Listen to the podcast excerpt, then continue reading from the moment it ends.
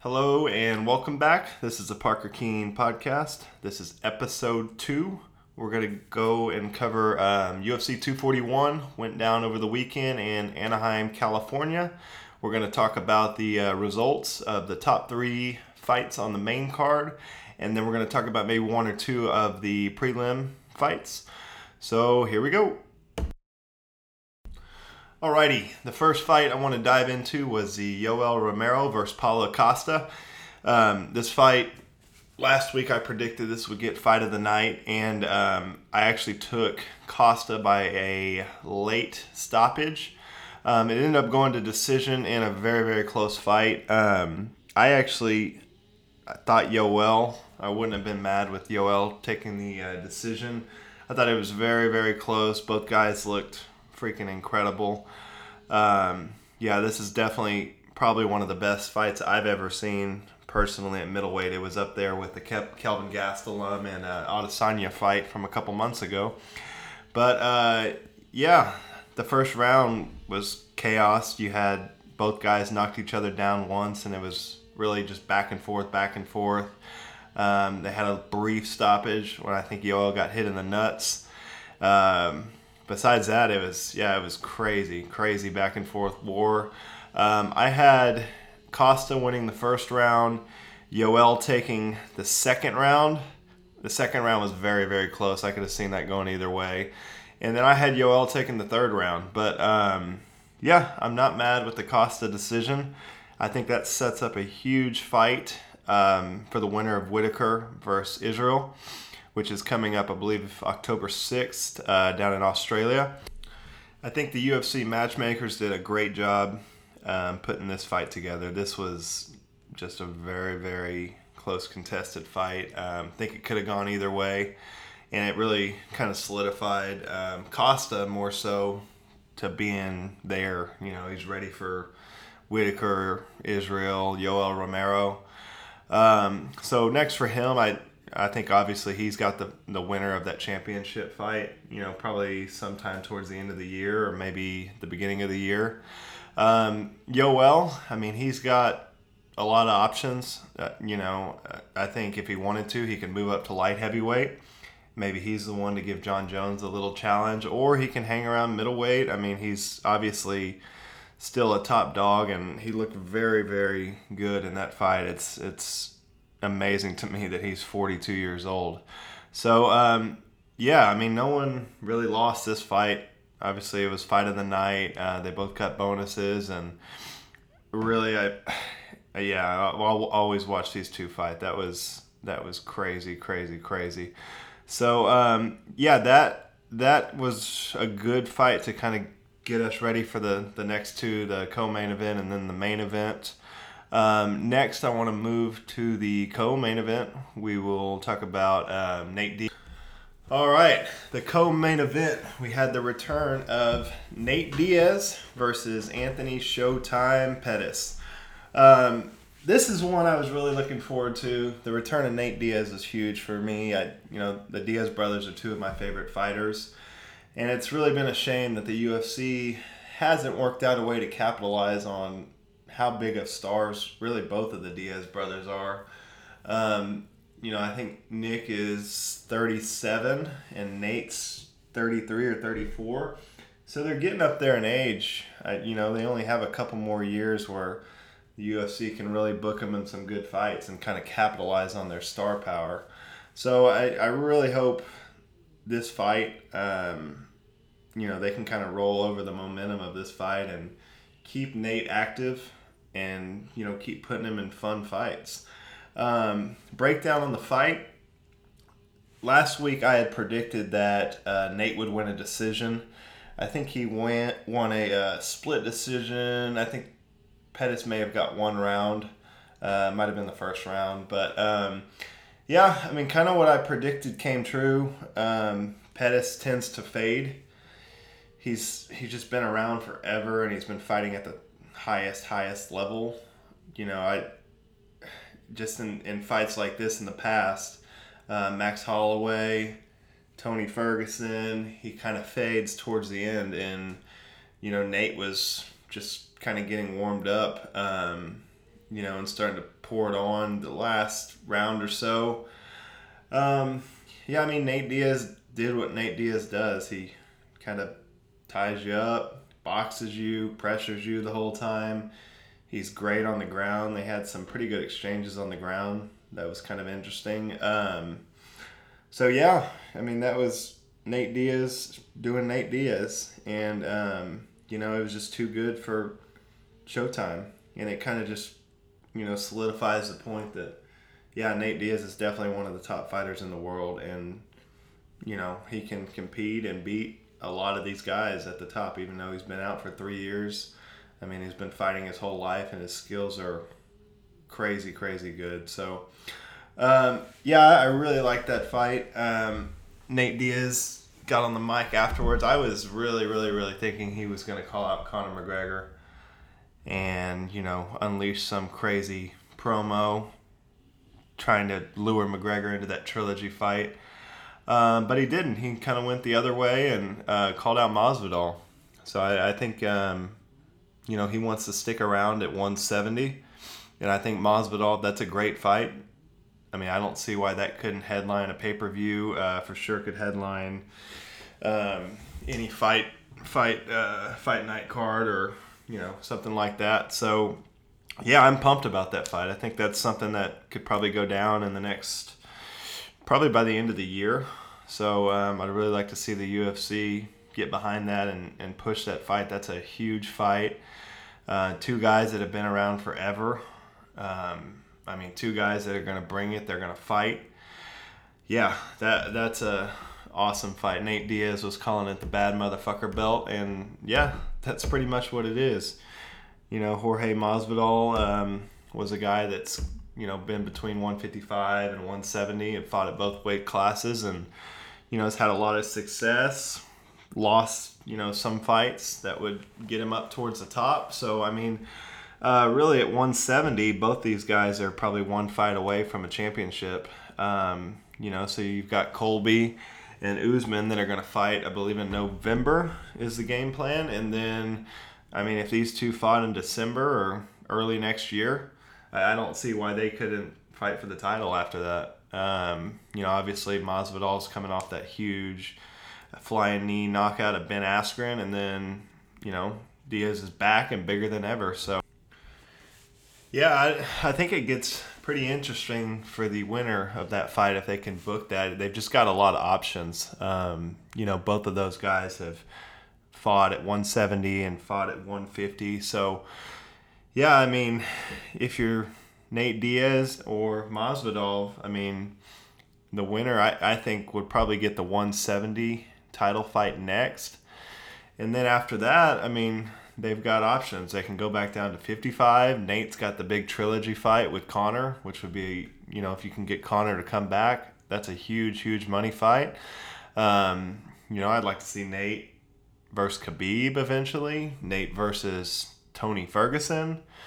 Um, and then George Masvidal. I mean, he could fight, step in and fight any of those guys in the top, you know, three or four at lightweight as well. And I'm down to watch those fights. So, yeah, it's interesting. These two are kind of in the same space right now. I mean, they're they're big, big stars, and they're you know probably one fight out from the title at 170, and then they've got the flexibility of you know taking fights down at 155. So, yeah, a lot of options. The next you know year to two years is looking pretty good for George Masvidal and uh, Nate Diaz. So yeah, let's keep it rolling. Um, I think these are going to be good times coming up here in the next year or so with all these fights.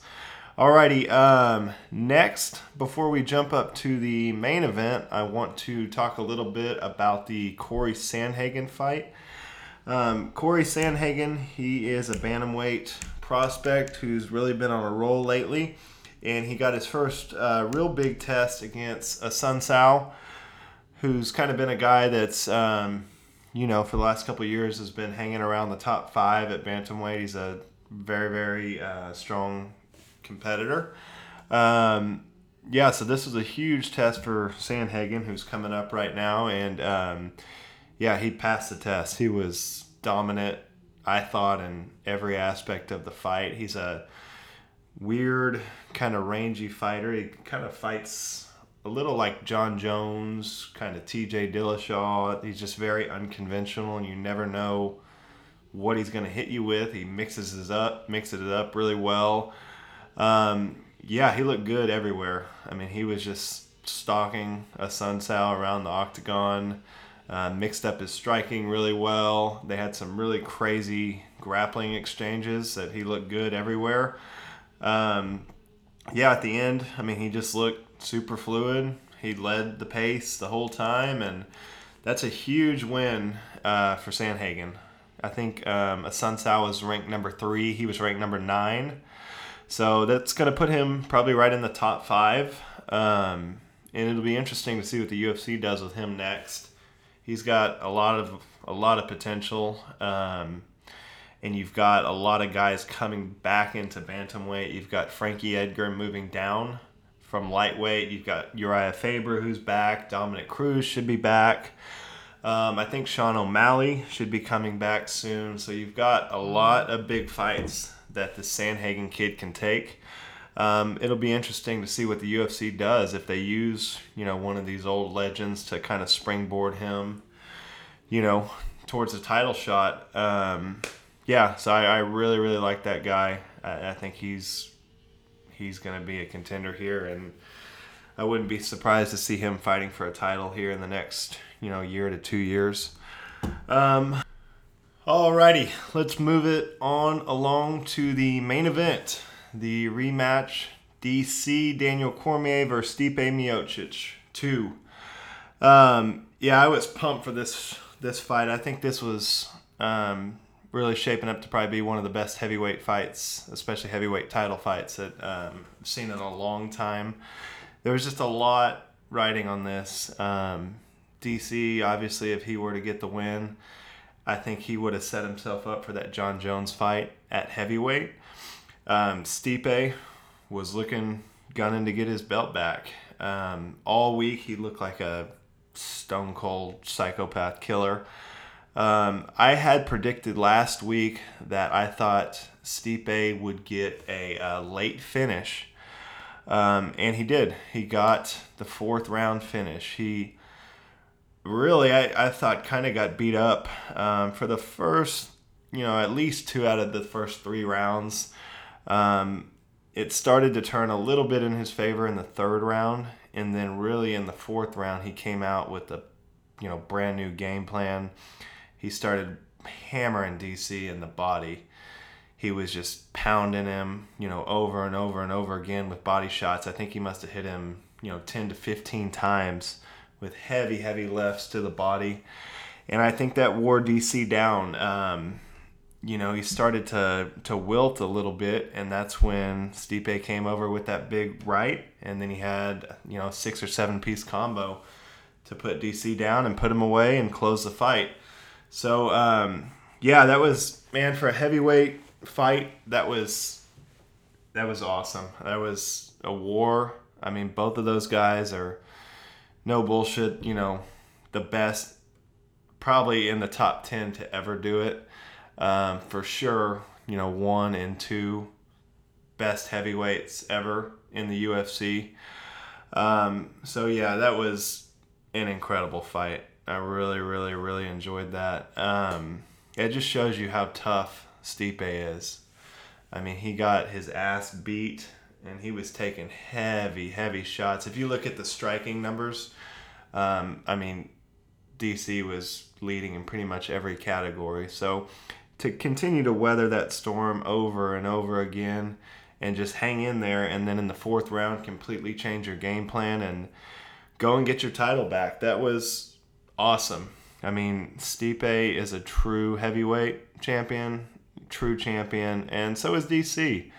Um, you know, I, I don't think DC's going to retire.